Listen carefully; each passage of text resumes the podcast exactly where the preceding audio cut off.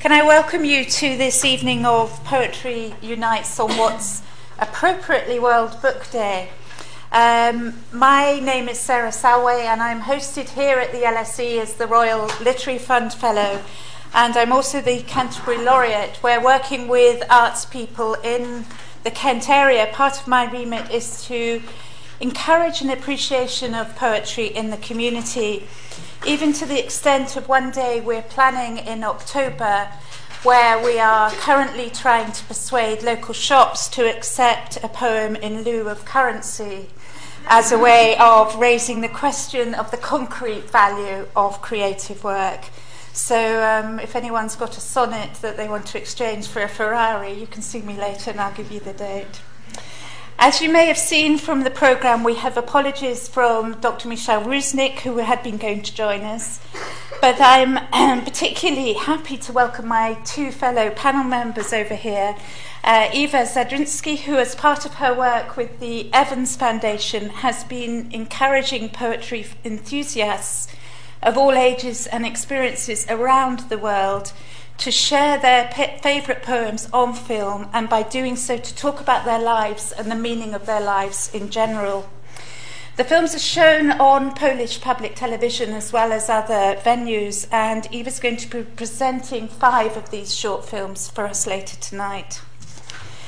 Um, my other guest is Philip Gross, who's been described variously as a writer of many parts um, as well as being a professor of creative writing at the University of Glamorgan. He's, he's obviously a poet. He has written numerous novels for young people, plays, and radio short stories. His last collection, The Water Table, won the T.S. Eliot Prize, and in that same year, another book, a photographic collaboration, I Spy, Pinhole Eye, won the Wales Book of the Year. His latest collection, Deep Field, which will be on sale later, is a celebration, I think, of language in that it describes movingly what it means to lose language and whether it's possible uh, for us to find each other in the case of the book of Father and Son, particularly, sometimes in that space outside words.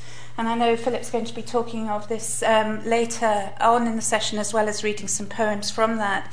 But I did just want to quote a line from an interview you did, uh, Philip, last year in the Daily Telegraph, talking about poetry. And he said, um, Don't be evasive or apologetic about it. Don't go around acting as if what we practice is an unimportant or marginal art. It is not. And I think that, if anything, sums up the theme of tonight which actually brings um, to an end a month in which uh, LSE has been turned into what one of Eva's young interviewees called a palace of poetry. Uh, over the last month, academics have been encouraged to read their favourite poems before lectures. And I think sometimes surprised students have heard the lecturers read a number of different poems, including uh, Pablo Neruda's Ode to My Socks, Ogden Nash's The People Upstairs, Laura Richardson's Louisa May's story of her life, amongst many others. There have been poems read in Spanish, German, Russian, French, and Mandarin, as well as English, and a film's been made of this, which I hope you, you'll get the chance to see at a later date. There's also been a poetry competition for students and staff organised um, through the Student Union, which we three have had the pleasure of judging. Um, and I know that many of the writers of the shortlisted poems are here tonight. They don't know if they've won or not, so it's a bit like the Oscars as well. And we'll be announcing that at the end of the evening. It's a packed evening, actually, so I just want to confirm our plan, which is that we are going to watch um, Eva's film of these five short um, lives in poetry, really. And then I'm going to hand over to Philip um, whose own poem, The Room Inside, was adapted as a film for last year's National Poetry Day, and he's then going to read. We're then going to have a discussion which will be opened up to the audience, and after the competition prize giving, in the hope that you've been inspired tonight, you're very much welcome to join in a poetry slam, which will be happening outside with the chance to take in free refreshments along the way. And so we hope we can persuade you to join us either in reading a poem or, or just enjoying them. Um, so now I'd like to hand over to Eva for the first British showing. Do I need this? No. You can come if you. If, uh, okay, I can. Right. Shall I? Okay, I can. I can. Okay, so I am a Douglas Reeves, and first of all, I would like to thank. Yeah, with microphone. Okay. Now, can you can you hear me? Yes. Uh, I would like to thank Alan Montefiore and the Forum for European Philosophy for inviting me here. Thank you, and thank you all of you that you came to our event. Uh, Poetry Unites, my favorite poem, uh, is a program which promotes poetry and poetry readers. Uh, I created this for the Evens Foundation, which is a Belgian foundation, and it has an office in Warsaw and I live in Warsaw, and all the project is being done uh, in Poland. However, uh, it features people from around the world. It consists of short films, which you will see soon, and uh, it shows people who present their favorite poems, and in the context of the poem, they talk about their lives. So far, I made actually, I don't know, does it work? Yeah, yeah okay. um, I made uh, around 80 film profiles, which were shown on the national TV in Poland at different festivals and different screenings.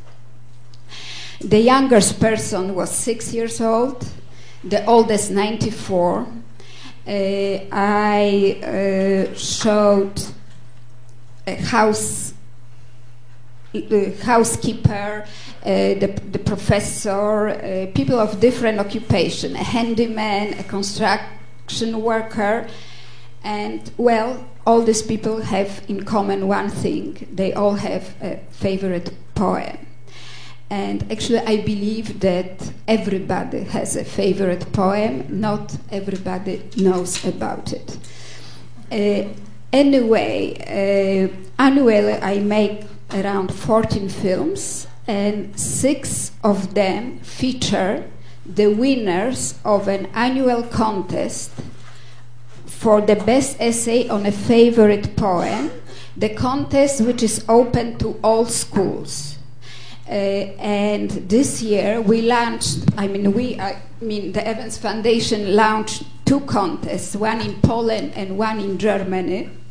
We have six winners, and uh, the gala, closing gala event will happen in Berlin in June at the Akademie der Künste.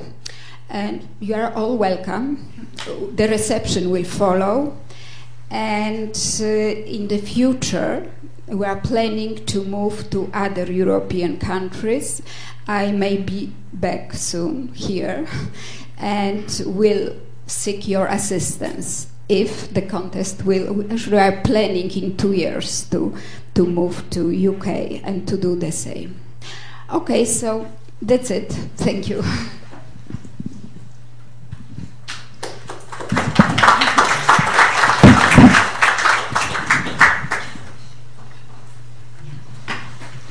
kraju, niezależnie od jego wielkości, 1354.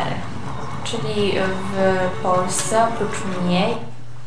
Uh, one more thing. I heard that people who are sitting in the back, then they won't be able to see the subtitles. So uh, probably if you could move closer to the screen.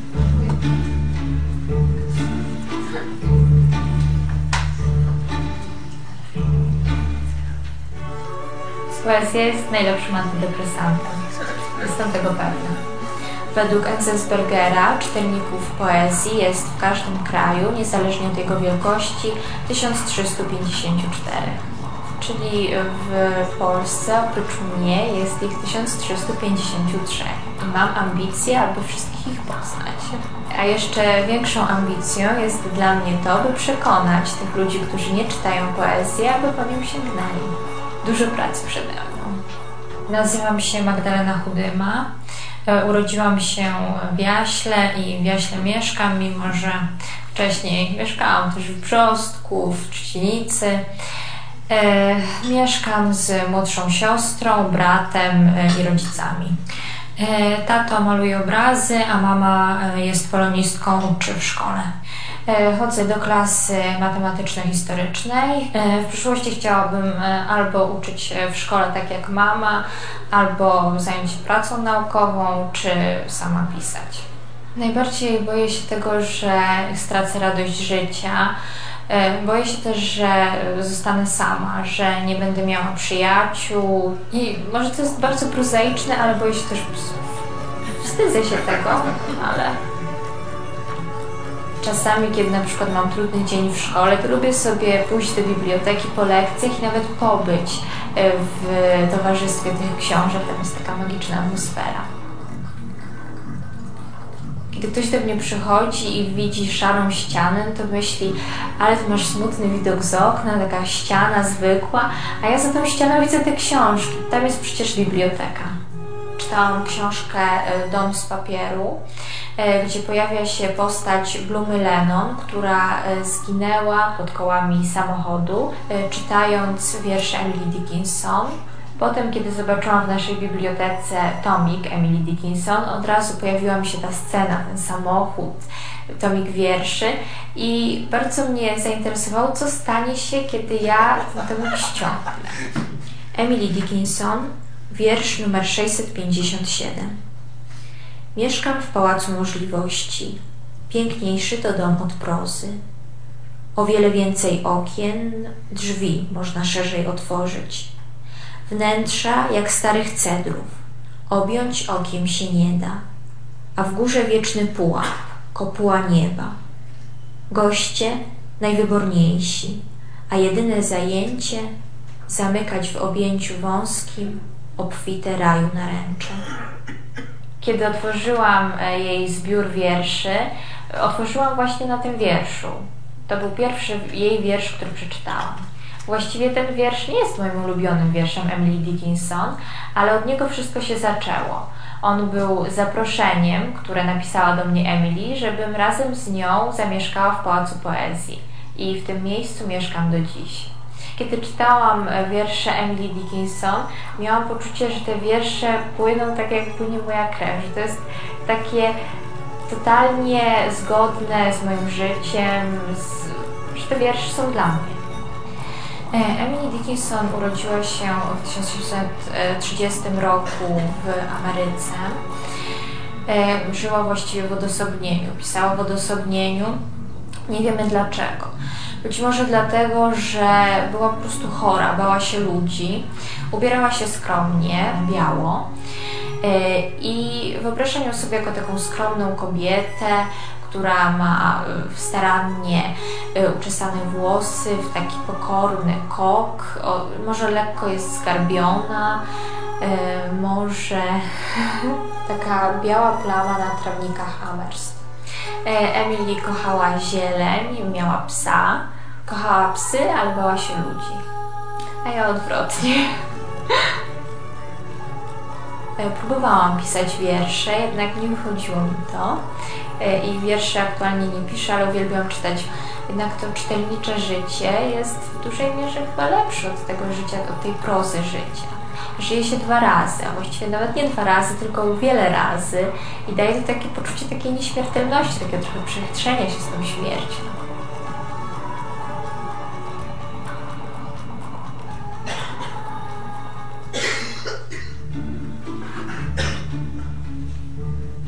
Kiedyś, kiedy to był wielki przemysł, to 5 minut wystarczało, żeby mieć brudne ręce, żeby mieć brudną odzież. Wszędzie był brud, pył. Stąd ambicją każdej pani w domu było mieć zawsze czyste okna. To był symbol niepoddawania się, symbol walki. Był obyczaj, żeby to okno było ładne, żeby było widoczne. Nazywam się Ewa Dyczka. Mieszkam na Górnym Śląsku, w Świętochłowicach, od wielu, wielu lat, chociaż urodziłam się w Cieszynie. Mam męża. Mam dwóch wspaniałych, dorosłych synów. Prowadzę Świętochłowickie Towarzystwo Samopomocy. Różne rzeczy robimy, wszystkie robimy dla mieszkańców miasta, szczególnie dla tych najbiedniejszych. Kocham Śląsk, Górny Śląsk. Kocham okna w familokach, kiedy pachnie węglem, z pieców, kiedy dzieci biegną na sanki, a panowie furmankami rozwożą węgiel. Kocham śląskie jedzenie. Kocham Ślązaków. Kilkanaście lat temu trafiłam na pewien sonet Szekspira. Jest to piękny sonet, który mówi o potrzebie zachowania twarzy, zachowania ludzkiej godności i o potrzebie podniesienia czoła w każdej sytuacji, jakakolwiek może nas spotkać. William Shakespeare, sonet numer 49. Przeciw temu czasowi, jeśli ów nastanie, kiedy poczną Cię mierzić wszystkie moje wady, kiedy sumę rzuciwszy na czyjeś wezwanie, dodawał będziesz zyski i obliczał straty. Przeciw temu czasowi, kiedy mnie wyminiesz, ledwie okiem rzuciwszy grosik pozdrowienia, kiedy miłość zmienionym łożyskiem odpłynie i ważne dla niej znajdziesz usprawiedliwienia.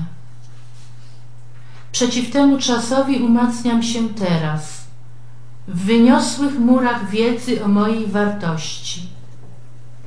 Tę oto rękę prawą podnoszę, niech wspiera słuszne Twoje powody do innej miłości.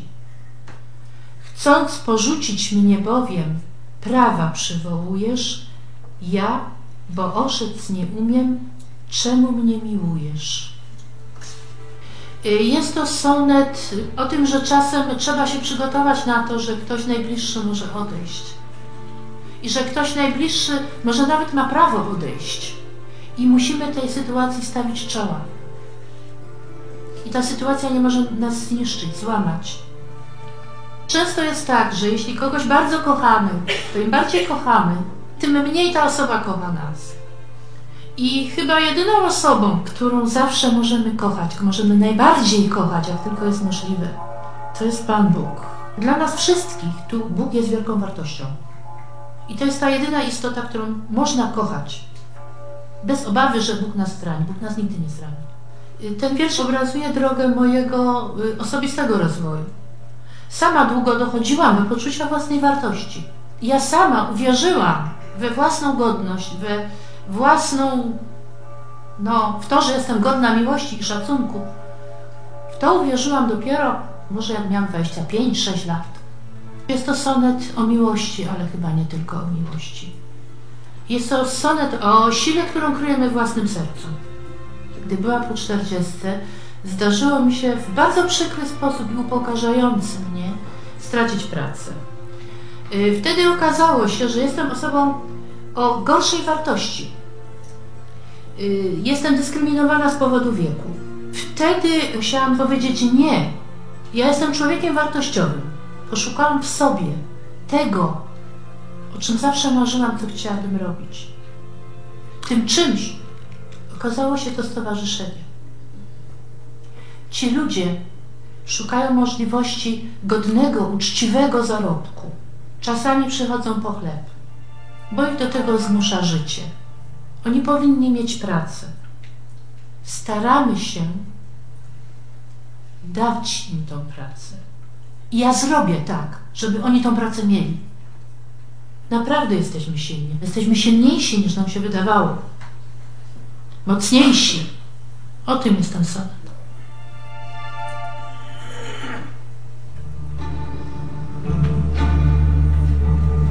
Euh, quand, je vois, quand je vois Paris comme ça d'en haut, euh, je suis un petit peu fier aussi d'appartenir à, la France. Et euh, d'un côté, j'ai un petit peu peur parce que j'ai l'impression que les, Français ont, certes, ils ont acquis des, la démocratie et ils ont acquis plein de, plein de valeurs, mais j'ai l'impression qu'ils sont assis dessus et qu'on n'arrive pas vraiment à avancer. C'est un petit peu ma crainte par rapport à la France dans l'Europe. Je m'appelle Benny Rukundo, j'ai actuellement 19 ans. Je suis né au Rwanda, à Kigali, c'est la capitale. Je suis venu en France quand j'avais 3 ans avec euh, ma mère. Elle était venue faire ses études en France. Et euh, quand elle est arrivée en France, la guerre a commencé au Rwanda, donc du coup on est resté, euh, on est resté en France. Donc, ma mère est assistante sociale, elle travaille donc pour la mairie et euh, c'est une femme géniale qui a su s'occuper de moi euh, toute seule et euh, on fait notre petite famille à deux. Elle m'a apporté un petit peu la, discipline et mon côté un peu respectueux des choses et des, valeurs. J'habite à Melun, c'est à 25 km de Paris, mais avec le train, c'est, on est un petit peu proche de Paris et je viens souvent à Paris. Et je suis actuellement lycéen je prépare mon bac et que je passe, mon bac l'année prochaine. Après mon bac, je voudrais être ingénieur en informatique. Euh, je n'ai plus de, famille au Rwanda, donc euh, ceux qui sont restés sont probablement morts. Mais euh, j'ai ma grand-mère qui habite aux États-Unis et j'ai ma tante qui habite à Reims et d'autres personnes aussi qui habitent à Créteil. Ils sont un petit peu, un petit peu partout. Ma grand-mère au Rwanda, ma grand-mère s'occupait des vaches. Ils avaient beaucoup de vaches là-bas. C'était, c'était un signe de richesse euh, au Rwanda à l'époque. Euh, mon grand-père était euh, militaire. Et sinon, ma grand-mère était Tutsi ou Hutu. l'un de, ses deux parents est de Tutsi et l'autre est Hutu. Et donc du coup, elle est un petit peu des deux. Et mon père est Tutsi ou Hutu. enfin voilà. par rapport au génocide au Rwanda, en ce qui me concerne, je, j'ai préféré refouler des choses qui étaient trop dures, trop dures à admettre pour moi. Je pense que c'est un petit peu comme euh, en Europe avec l'Holocauste. Il y a beaucoup de gens qui, euh, qui ont préféré euh, refouler tout ce qu'ils ont vécu et qui ont passé plusieurs années sans en parler. Et je pense que c'est un petit peu ma réaction face, face à ce qui s'est passé dans mon pays. S'il fallait mettre en quelque sorte une image sur, sur ce qui s'est passé au Rwanda, j'ai vu je ne sais plus si c'était dans un film ou euh, à la télé, euh, une église avec euh, des gens qui s'étaient réfugiés dedans et que, que des, personnes avaient tué. Et en fait, dans l'église, il y avait plein de morts par terre sur, sur les bancs et sur le sol. Et il y avait quelques garçons qui marchaient dedans, dans, les corps. Question de littérature, parmi les auteurs, j'aime beaucoup ceux de les Lumières c'est un petit peu classique, mais j'apprécie beaucoup la manière dont les gens s'exprimaient à l'époque et euh, les tournures qu'ils utilisaient, cette volonté un petit peu de, se servir de la langue. Et euh, on l'a un petit peu perdu, surtout, dans la rue. Quand on parle entre nous, on ne voit plus personne euh, parler le bon français bien soutenu. La, contradiction qu'il y a en moi, qui est entre les Lumières et Dada, les Lumières représentent mon côté où il faut, il faut que je prenne de l'assurance, ou où il faut que, tout aille bien. Et euh, Dada pour euh, ce côté un petit peu exceptionnel, des, petites folies qu'on peut se permettre dans la vie. Et euh, c'est les deux côtés qui s'entrechoquent en moi. C'est un poème de Redmond Desaignes. le titre c'est L'empereur de Chine, qui a été écrit en 1920. Alors, 25 douzaines d'A, 7 douzaines de B, 75 C, 70 D, 100 douzaines de 57F, 40G, 35H, 200I, 20J, S5K. Je pense que le message que, porte ce poème, je le prends comme, euh, une phrase euh, qu'on pourrait résumer en éclatez-vous. Ça signifie, ça signifie sortir de l'ordre justement. C'est comme s'il prenait, euh, prenait le poème, il le mettait dans une, dans espèce de, sac, il remuait, il faisait ressortir les lettres pourrait dire que Dessaigne a inventé le Scrabble. S'il avait déposé le brevet à l'époque, il serait riche aujourd'hui. Voilà. Pour l'instant, j'ai l'impression que la vie m'a toujours souri, que les choses vont toujours m'arranger, que tout va toujours bien, qu'il n'y a pas eu vraiment d'obstacles dans ma vie. J'espère que ça va continuer un petit peu comme ça. Et euh, plus tard, je voudrais avoir mon métier, enfin, continuer à aimer ce que je fais et réussir à, vivre de ce que j'aime, à savoir l'informatique et euh, pouvoir créer des logiciels ou des, jeux ou euh, des, programmes informatiques. Et euh, j'espère que je, pourrai m'épanouir et puis avoir euh, ma petite famille, mes petits-enfants, un petit peu un petit peu comme tout le monde en fait.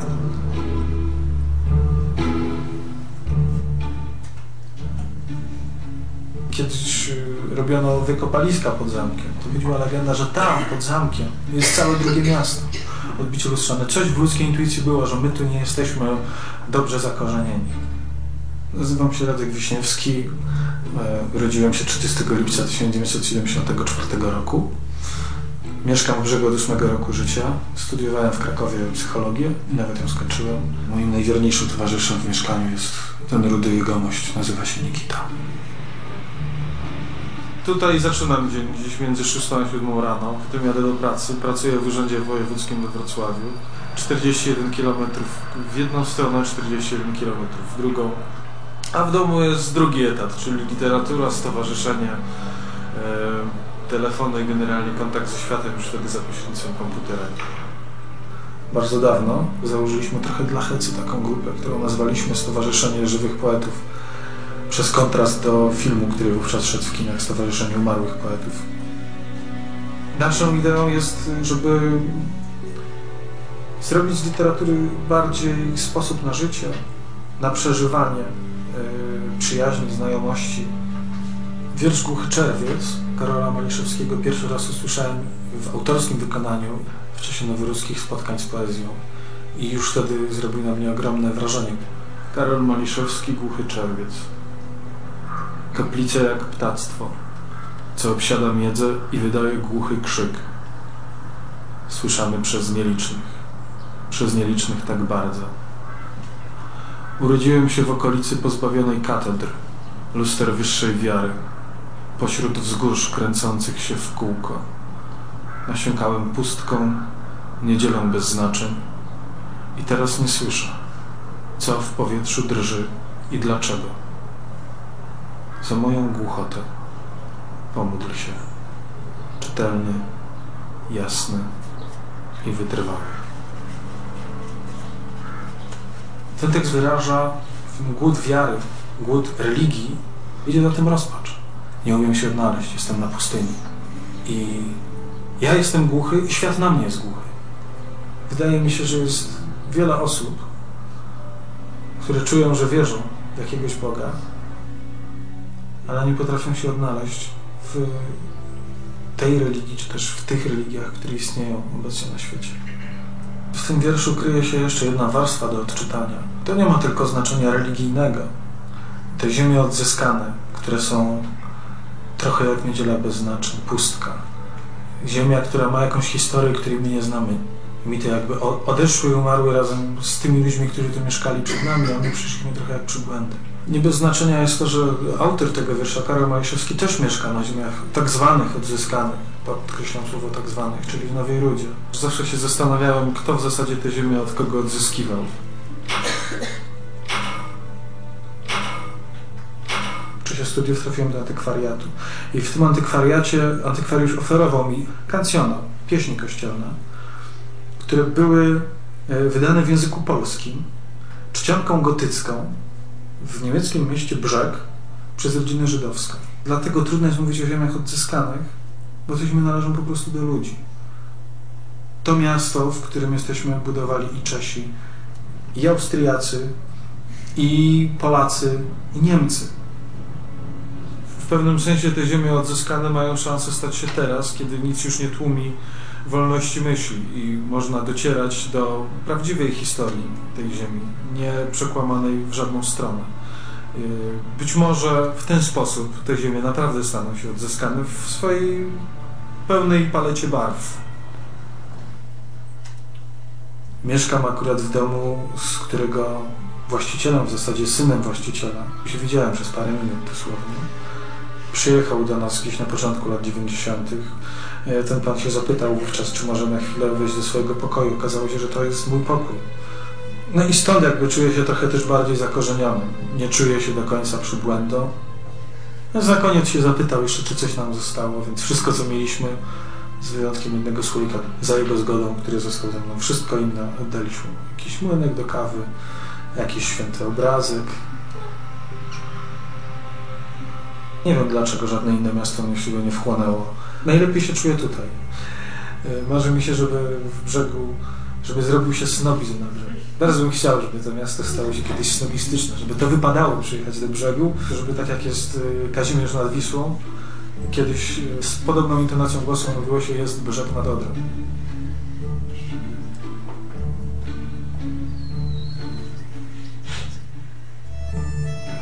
Podoba mi się y, moje imię. Wenecja. Wenecję widziałam, tu tata mi pokazał. Taki kraj, takie bloki. Widzę takie szyby, bardzo dużo te szyby. To wszystko. Dzieci jak nie mają domu, to idą do bloku, tam mieszkają, mają tam obiad. Niebieskie morze, niebieskie bloki, niebieskie yy, niebo. Chciałam pojechać do Wenecji. Miciu, saskie cioro, ja ci dam, ja ci dam, cioro mi lo daj. Mam na imię Wenecja Mirga, mam 9 lat. Y, mieszkam koło Czarnego 57 w Nowym Sączu. Jestem cyganką i Polką. Yeah.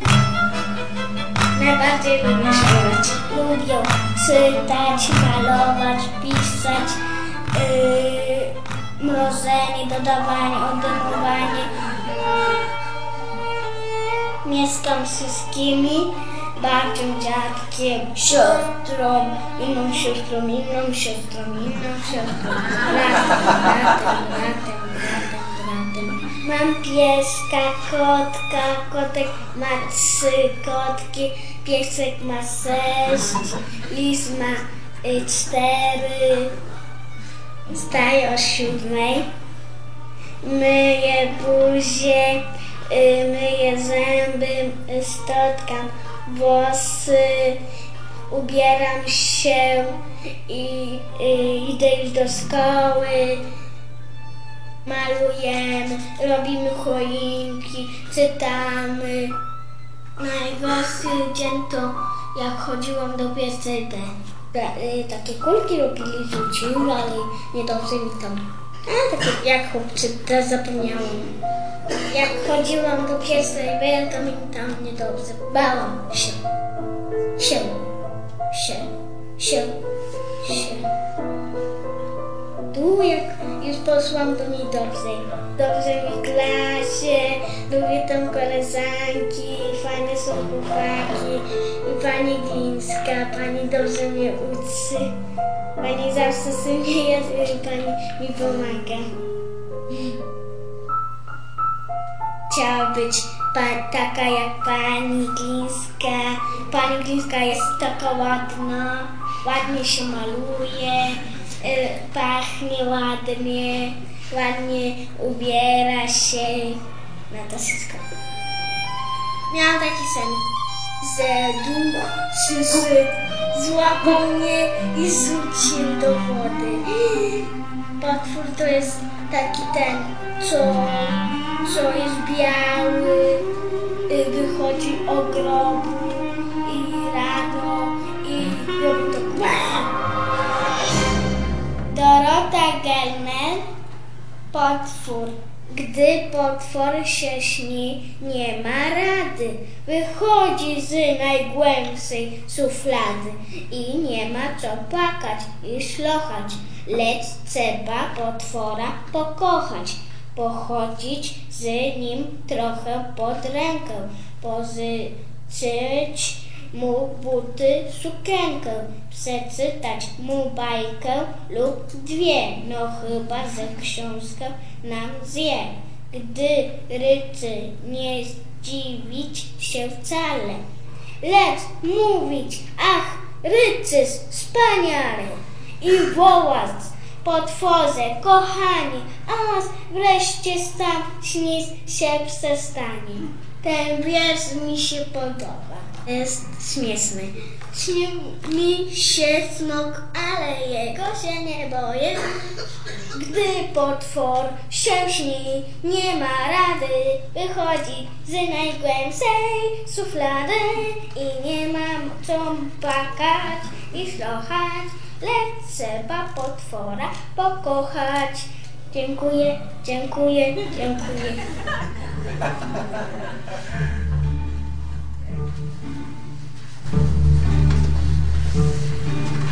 Thank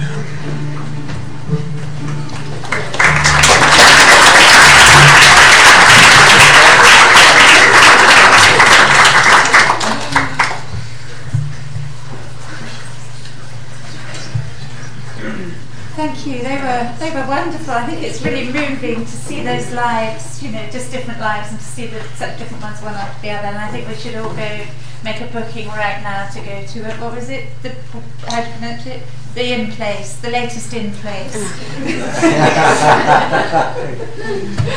um, I just before we move on, I just wanted to ask you a quick question, Ewa.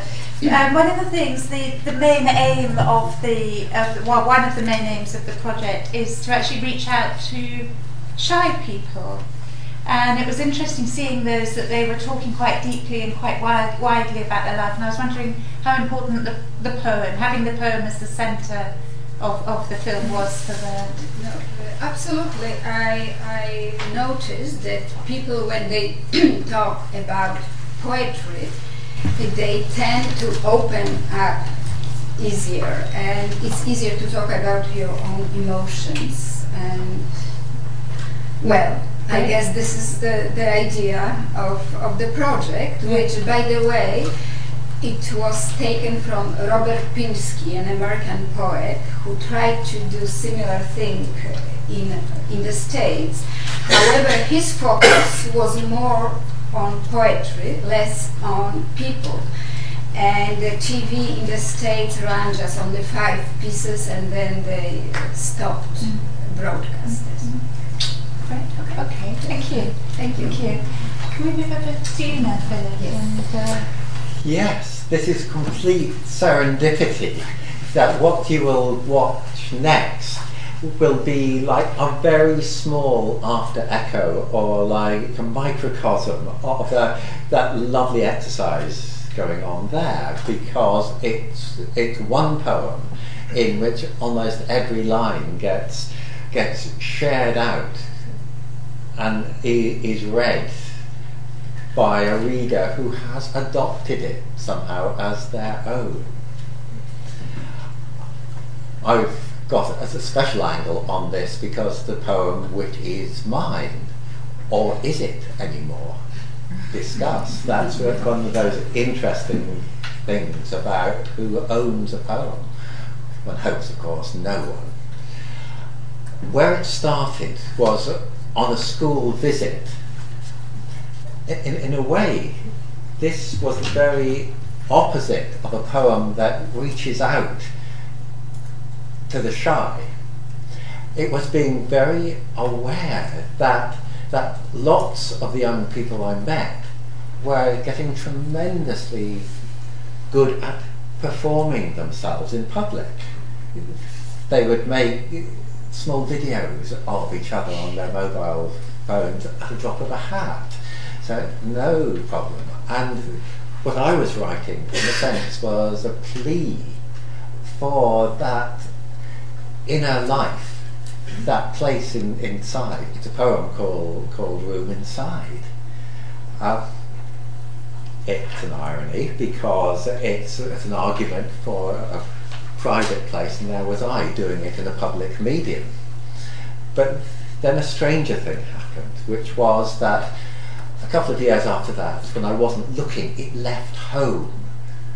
And it was, was adopted by the organisers of, of the National Poetry Day in the year before last, and they asked if it would be okay if they filmed it.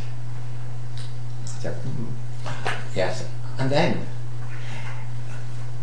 they started handing it around readers and saying, which of these particular lines, each of which is an image of of an inside space, of a private space, would you like it as your own? Which one sounds like you? And it comes back with a video which got lots of, lots of readers, not only voicing one oh of these lines, which they've said, that's me, but it's, it's filmed in whatever they regard as their own most private space where they feel almost themselves.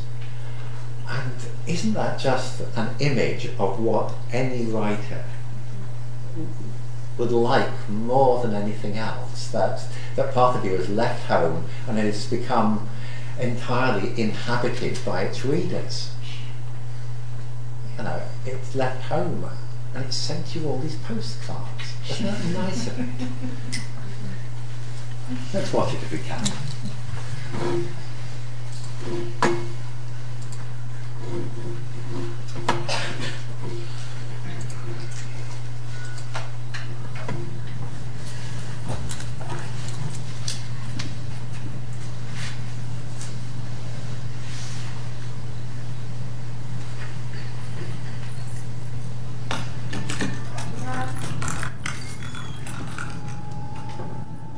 There's a room in my house where nobody goes except me. A still room, a light room. Oh, where I go to write room. And any day, any time, a middle of the night room. A feeling low and slow, or high as a kite room. Feel free. There's a room in my house where nobody goes. There are cupboards and corners that nobody knows. Inside me. There's a room in my house where nobody has been. Except me. And just behind the face room. An orbiting in space room. An earthquake shaking with the thumping of the bass room. A somewhere to escape to outside the human race room. Or just close your eyes and you'll vanish without a trace room. Suddenly. There's a room in my house where nobody has been. There's a view from my window nobody has seen. Inside me. There are secret compartments that nobody's guessed. Except me. A shadow room. A cool room. A chalky smelling schoolroom. A kidney shaped Hollywood party by the pool. An old French bloke's embarrassed playing ballroom. A rusty dusty buckets full of grandfather's tools room. A locked trunk that might be full of jewels room. Possibly. There are secret compartments that nobody's guessed. There's another direction than north, south, east, west. Inside me. There is a room that is private that no one can own. Come and see. A music room. A dance room. A things found quite by chance room. A jungle room. A tigers in amongst the potted plants room. A hiding from a hundred jolly uncles and strange aunts room. No family. An ex-monster stock room. I don't ask why. Why not room? Sauna in the winter and a freeze when it's hot room. A sail to the horizon in a little tin pot yacht room with its own sea. A cellar room. An attic room. A semi-automatic room. I can't sit still because I'm too emphatic. Sort of amateur dramatics room. Oh, tragedy. There's a room that is private that no one can own. You can build one yourself out of breath fresh and bone. There's a padlock that opens to nobody's key. Just knock and wait. Just knock and wait. And when a voice says, Who's there? Say just me.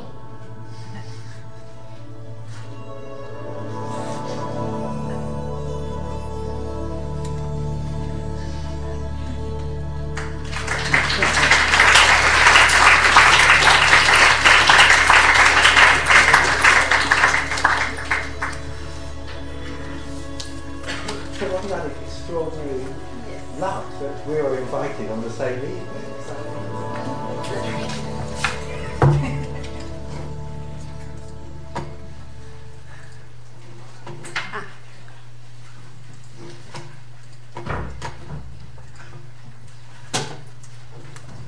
It seems it seems quite a leap from something that's as playful and public as that. Am I audible, folks? Anyway, yeah. Uh, um, what in some ways is a private book, which is about my father's loss of languages. But I, I think there is, there is some clue there as to what it is about poetry more than any other writing that forms a bridge beyond borders and cultures. This is a man who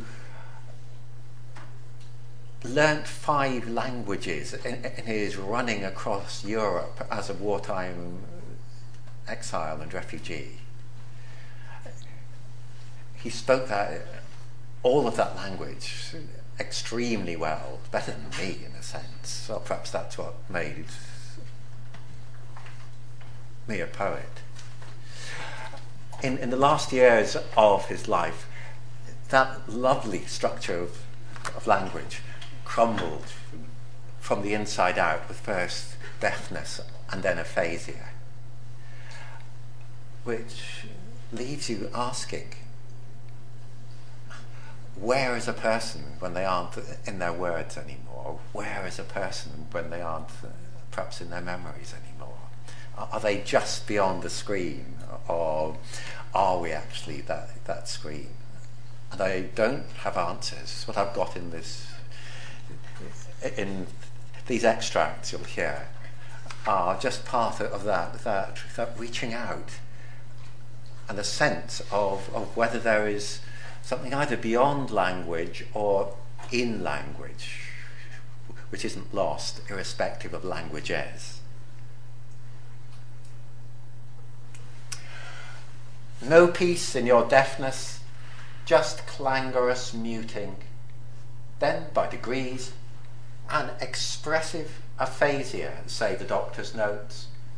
Too true. As if released from 90 years of reticence, your sentences unreal in grand gestural sweeps like starlings wheeling, a high rhetoric in which only you seem not to know that the meaning is gone. Regathered elsewhere, maybe, but from here it's all rattle and flux, till a stray phrase drops from your sky up. But anyway, you know? You know where you are. Me, I'm the boy who turns at the call of a bird that seemed to speak a syllable, his name, in the darkening wood.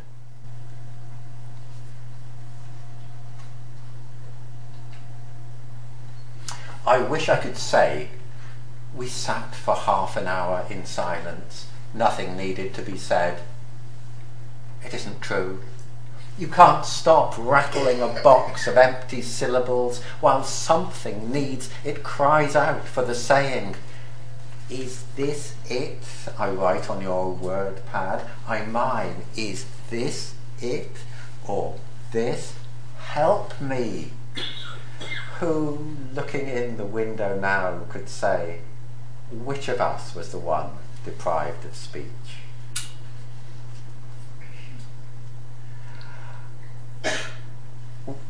we didn't lose each other in some space, but what we still had of each other was extremely hard, even afterwards, to express in words.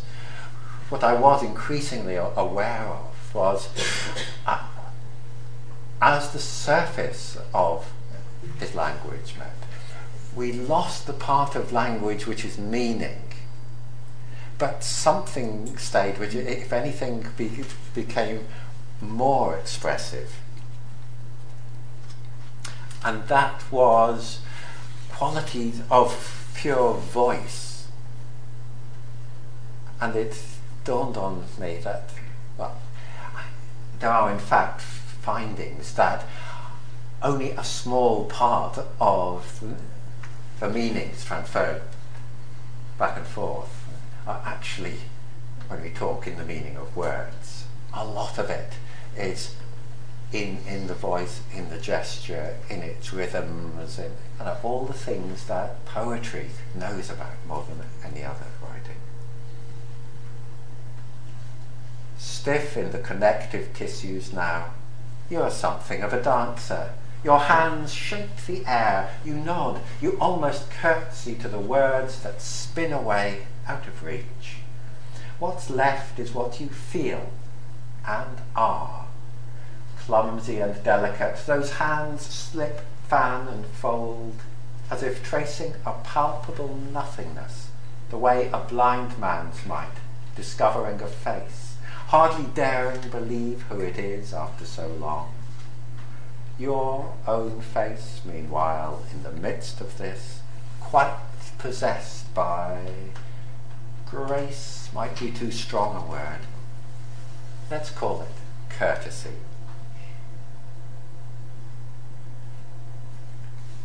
And I'll leave it with the sense of, of language, both, well, no voice, if you like, as the sea that language floats on, but also of it being always a journey. 90 now. You're adrift on the vowel stream, the crisp edge of all your five languages gone. And we're back to the least of language. It's all one, your, his, or my slight modulations of the bare vowel of animal need.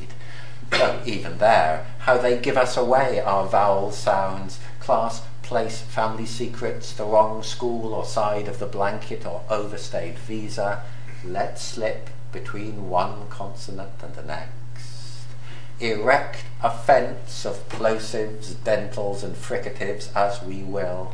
In times of war and weather, we can't stem the vowel flood. It will swell, barely articulate. No border can contain it. It will seep, erode, find cracks. It will break through. Thank you.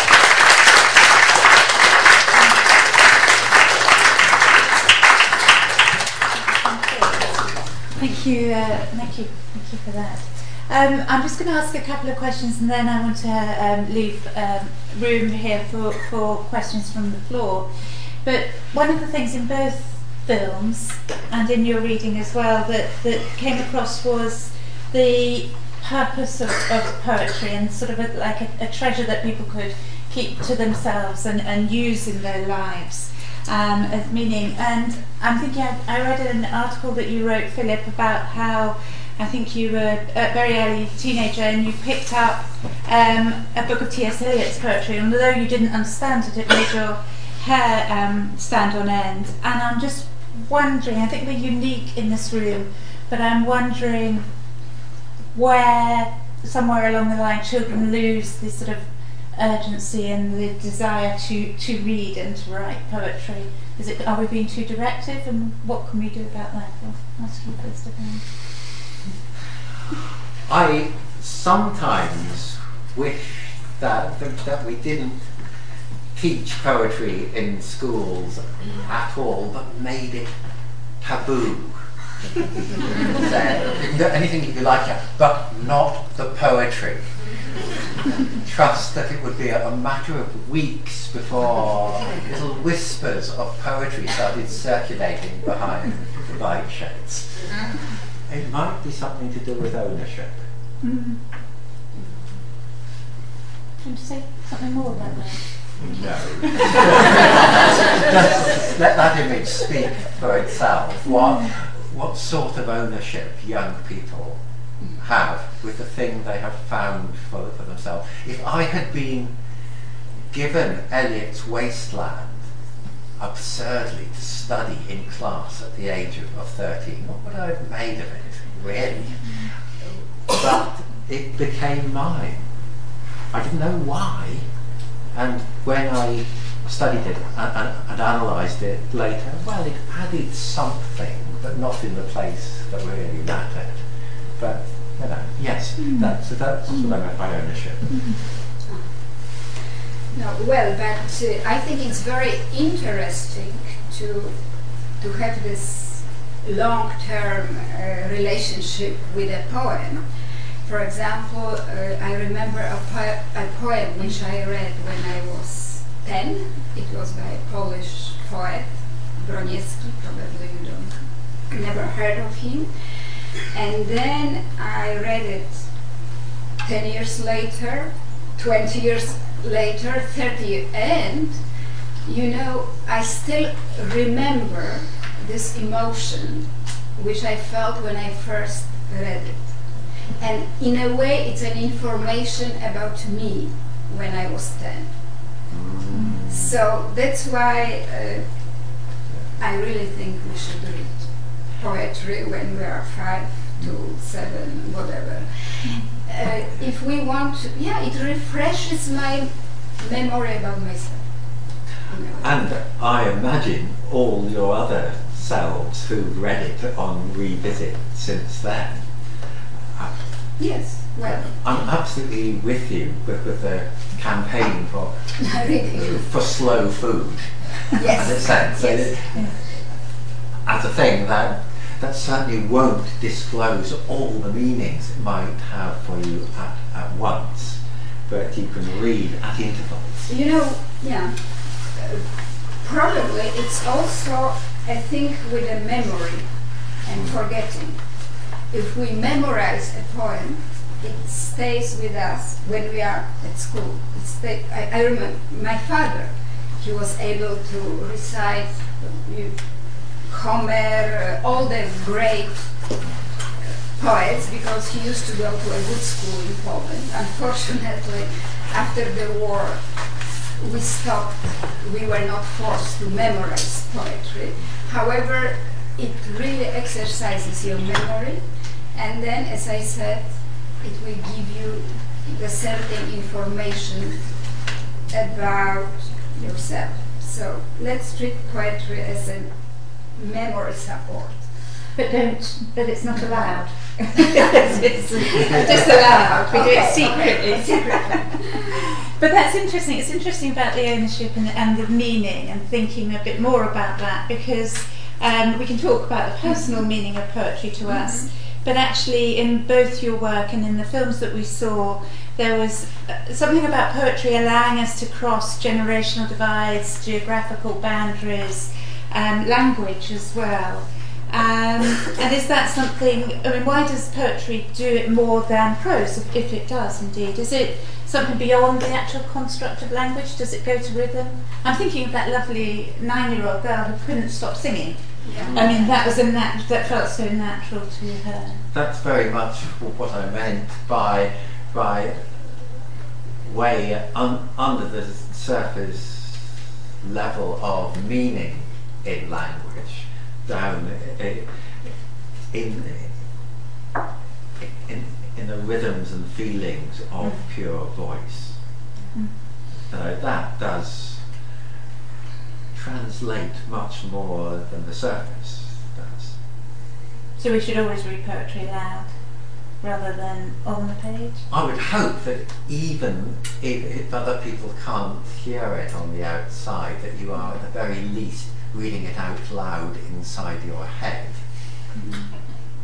You see what I mean? I, I do think it's also a thing that changes it all over. Again, to feel the actual vibrations of it inside your, inside your own rib cage.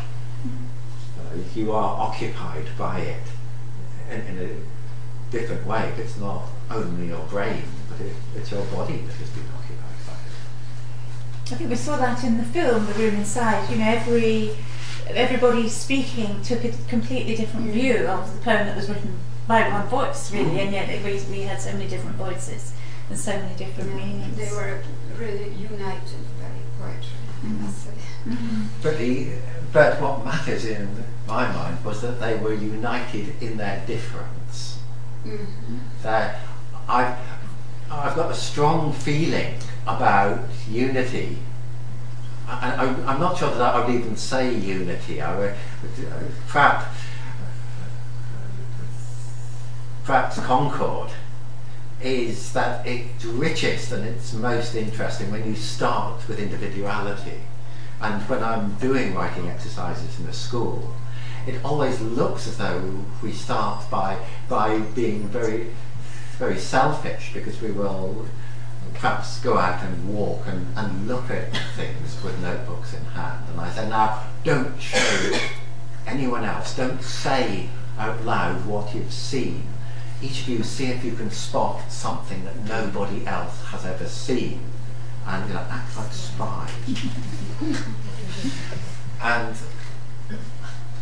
the punchline, the purpose of that is that we then come back and we share if we had been sharing from the outset, someone would have said, oh look, that's interesting, and everyone would have seen one thing. As it is, we come back with 50 things uh, and we share this kind of glitter ball of impressions, all those facets. Mm. And I think that that's real sharing. Mm. Mm-hmm. Um, Ewa, just one question to you. Um, the I mean, I've read so many times that there are more people in this country writing poetry than reading poetry. and I think the average sales for a poetry collection is barely over three figures. Um, several of your um, interviewees in the films said very funny that they read poetry but they didn't like to write it. Do you want to just talk a bit about the difference maybe between writing poetry and reading poetry? Well, uh, I am a reader of poetry. I, I, I write short stories. I never uh, wrote poetry. And uh, I think that uh, from, from this, what, what I can say after this five years of experience with the project, that uh, majority of people who write to me, uh, they at certain point they used to write poetry, and then they decided that there are so many much better poems that, that one they were capable of writing that they just switched to to being only a reader. And well, mm. let's uh, you know, it's it's fantastic that that there are so many of them, and let's hope there will be more. Do you, do you have a feeling that there might be more of them in Polish or generally Polish. European culture than in British? Because I, I've got such a strong feeling that what we desperately need as a poetry world is more more gifted readers. you know what? I don't know about Britain, but I know about the United States. Mm. And there are a lot of poetry readers there. Mm. And when Robert Pinsky started his project, he actually I copied his idea because he put the announcement on the poetry website and I think he received 20,000 responses. Well, it's a bigger country, of course, than Poland, uh, but uh, he was really uh, surprised that so many people. And he's uh, associated with the Boston University. In a way, the project is still on, however, the films are not being made, but people write to them, or some of them they record their favorite poems, and they have database of all these people. I don't know, hundred thousand poetry lovers. Yes. Can we open the questions up to the audience? Have you got anything you'd like to ask? Are we having microphone? Over there. One About as far away as you can. Well, there's no pressure on this question now.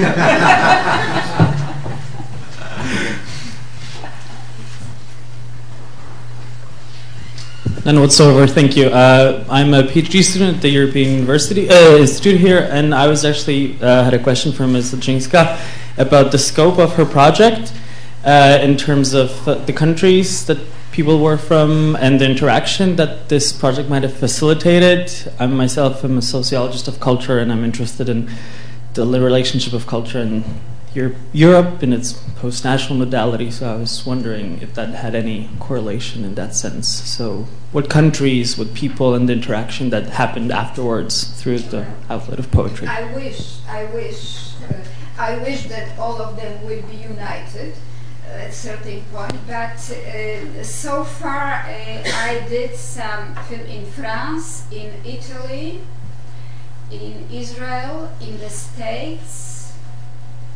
Germany, and uh, it happened simply like the, the you, you, saw this guy from Rwanda. Well, one guy from Rwanda, he lives in France. Uh, it just happened, I saw him on a subway, and he was reading the letters of Madame Lafayette. And, and somehow I, I liked his face and I saw that he was, you know, the world didn't exist for him. So I asked him, oh, do you have a favorite poet? I said, oh, of course, many. And we started to talk, and that's how I met him, and I think I met a wonderful person. Uh, so it's it's very difficult for me to make any statements uh, about uh, this relation. Uh, I need to generalize because I can I can talk about my experience based on this few films. But uh, let's talk uh, later on. Maybe you will come up with some ideas how to make it a, a more meaningful science or whatever. No, no, but of course it, the, the, the, poetry has integrating force. It's uh, it's absolutely um, I am absolutely sure about it, and I noticed like I my, myself I participated in a poetry reading in the groups when we were reading poetry. Somehow, like a few people in a room, we all felt united in a way. So that's the idea of this project came from this integrating force of poetry. And because I was applying for support for the foundation um, European Foundation I of course in my proposal I put it as a first sentence that the project is supposed to Um, contribute to the integration of newly united Europe. so I'm dying to, to ask you a yes. sub question of that. When you you meet the obvious fact that not all of the poetry ever ever written has been reconciling and uniting or kindly Yeah, in know. any way. You know, there are there have been famous war criminals who have been poets, and people can can write hostile and nationalistic verse. Would we say that isn't truly poetry? Or It's it, it's just verse, or do we make a distinction? uh, I don't know, probably it's a question I should ask you. I have, I have, I have uh, uh, no idea, but of course there is uh, poetry of hatred, uh, but uh, I don't deal with it. But the project set up. However, mm, It might be that because it's a, it's a medium that that draws our attention not just to what language is doing, but the fact that it's doing it. It you know it, still if people want to be swept away by a nationalistic sentiment, they will be, but it at least opens the possibility that people will see clearly what's going on and what kind of rhetoric this is, because it is language that lays mm-hmm. itself out and says, look, this is me, this is what I'm doing. Mm-hmm. So at, at least there's more, um, it's not simply rhetoric. Uh, it, and it, it, it invites more active reading. yeah. I hope. Well, there's uh, actually I read this in the Guardian, I think. Must be two years, two years ago, maybe three. That uh, that poetry has uh, works as uh, antidepressant in a way. Uh, they um, they prove that many poems were written when the poet himself went through a depression. While writing the poem, he cured himself. He went like the mood changed. And the similar uh, qualities have a poem when it's being read by somebody else. Right. Maybe it's so. ma- Actually, I should ask you because you are a poet. how, how do you like this theory that uh, the process of writing for sure it changes your mood?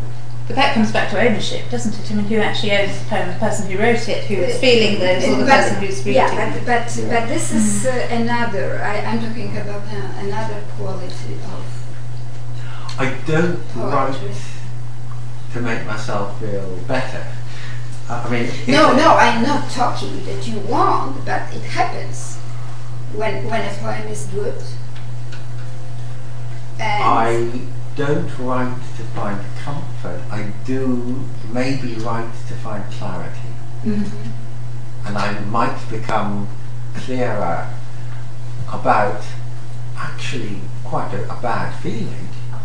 I, I might only realize how sad I am or angry I am or that what is going on is actually grief once the poem finds it for me. And I, it, I don't write to, for the purpose of expressing a feeling anyway.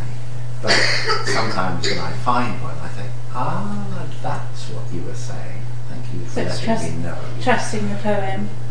Yes, yeah, Mhm. yeah. And then it leads home, Mm. like I said. Mm. Can- Can we, are there any other questions? Anything maybe on what, what over here?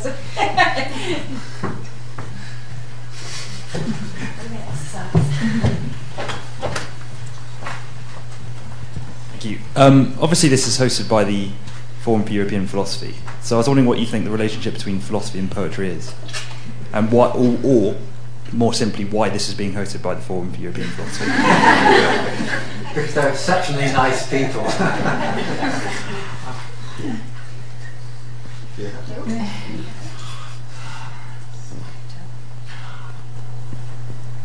I am very resistant to thought that poetry is all about emotion. I, I want to be writing in, in a way that accommodates ideas as, as well. When I say as, as well, I think what what makes a poem is is when you've got got a marriage or, or a kind of fit so that you can al- al- almost not see the boundaries between thought and feeling and, and physical sensation. You know, then it's working. Whether whether you think that's an aid or an enemy to the, the kind of abstraction that's, that's necessary in philosophical thought, or whether you think it's useful grounding of it, I'm not sure. You or some philosopher might need to answer that. I think going back to answers, for me as both a reader and a writer of poetry, the best poems, when and you talk about finding meaning and, mm-hmm. you know, I said about trusting the poem, but for me, the best poems aren't the ones that have the answers, they're the ones that ask the questions. And I think that's a, for me, that's a, a fit with as well. You know, you don't want a poem that kind of sums up and ties up everything, that's it and that's it. But it's the ones that we can all take in, in completely different ways because there's a question there that either we're asking or that we're, we, we're looking for another question sometimes as well to answer them. Any, any, any more questions?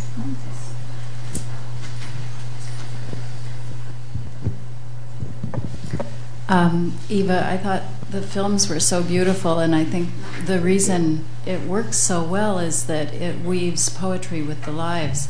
And, you know, I often wonder uh, I don't know very many people in the US. I live in New York mostly, and uh, I don't know too many people who read poetry, but, but I go to a lot of poetry readings, and almost everybody I meet at the sessions are writers of poetry, not readers. Um, I think there's something really special about Poland, though, and I, um, I, three of my favorite poets, Szymborska, Milosz, and Zagajewski, love them so much, and uh, they're right at the top of my list. And I, I went to um, the Poetry House, uh, which is a place in New York, to hear the uh, translator of of uh, Zagajewski, and Claire Cavanagh. Claire Cavanagh. She translated the poems. Oh, did she? Yeah. Yeah. And she was talking about translating Szymborska. And um, afterwards, there was a reception, and um, me being alone amongst poets, always feeling a little intimidated. I was standing next to this gentleman who also stood out in the crowd because he was first the only African American there and also a huge man. And I turned to him and I said, Are you a reader or a writer of poetry? And he said, Oh, I translate Polish poetry. I'm a professor. He seemed like he was about 22, but um, and he translates uh, Polish poetry. And I said, "Well, how did how did you get to do that?" And he said that he worked at um, an automobile repair shop in New Jersey where they had the largest Polish population in the U.S. and that when people sat and waited for their cars to be fixed they recited poetry to each other. I love this story. It's so unlikely, and they were. I need his name. I wish I had it. Um, but he was so unique, and, and he said he learned Polish just so he could understand what they were saying. Um, and they were reciting it from memory, which I just thought was so cool. But I, I guess if there's a question to this, I, I would say, what, what is it about Poland that makes readers and writers. You know, we have fantastic poetry for young children, kids, and they are perfect. And they were written uh, 40 years ago or 30 years ago. However, I think that it makes a big difference that there are poems written by Brzechwa Tuwim, and they're just fantastic. They open up eyes and ears of the young generation. So Yeah, we need to. we need to um, move on. I think we could carry this discussion on, but hopefully, um, if there's anything to be learnt, you will all go home and read a poem.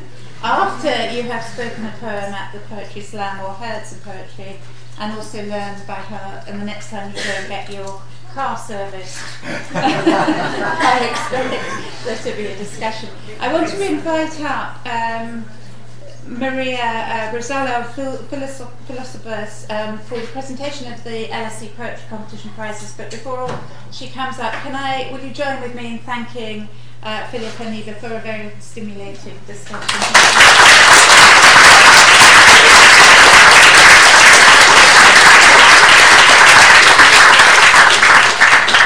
Um, like to say a few words about Philosoverse, which is a publication um, a group of us who students at LSE and at Birkbeck have produced this year. Um, so Philosoverse is in its second year, and this is our second edition. And basically, the aim was to combine poetry with philosophy, or rather to um, to explore philosophical ideas through poetry. Um, so what happened is last year, um, Dr. Christina Marshall, who's a lecturer here in the Department of Philosophy, um, approached and asked us if we would like to um, produce a special edition which would complement in particular this event. So we decided to take the theme of the festival, which is relating cultures, and what we did is we asked entrants um, if they would like to submit a four-line poem um, which looks at a particular um, idea or philosophy from a specific uh, region of the world. And then what we did is we um, we selected 20 of those four-line poems and we published them here in this edition and called the edition Around the World in 80 Lines. Um, so if you want, you can pick up a copy after the event. If- We've also published the winners of the poetry competition, uh, which we'll be announcing shortly. Um, they'll be available on the sides just here and there, so um, do help yourself to a copy and you'll be able to read a poem tonight. and the winning poems, I should say as well, are all going to be in the Clare Market Review from Wednesday next week.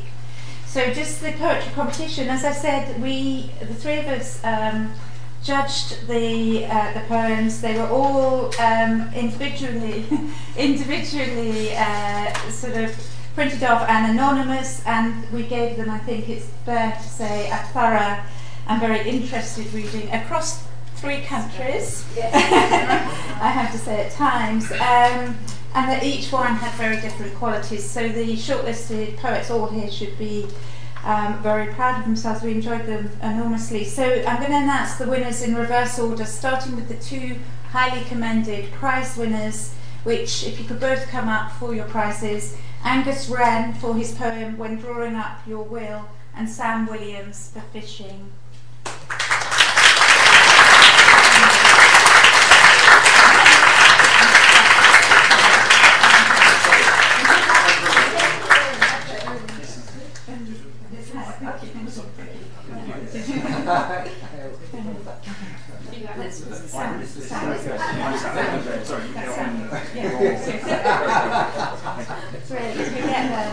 Um, in second prize, uh, second place with her poem The Modern Laugh, could I ask Adeline Pelletier? I'm sorry if I pronounced that wrong to come up. Is Adeline here? She's not here. No. Okay. Um, and we have a second prize because actually, um, and we did think about this quite a lot, our first prize winner had two poems that we considered were worthy of prizes.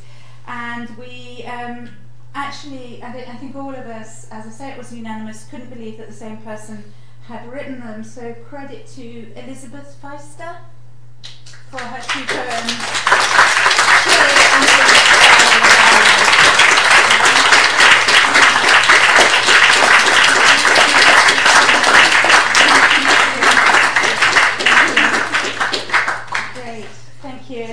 Remind you, there's drinks outside.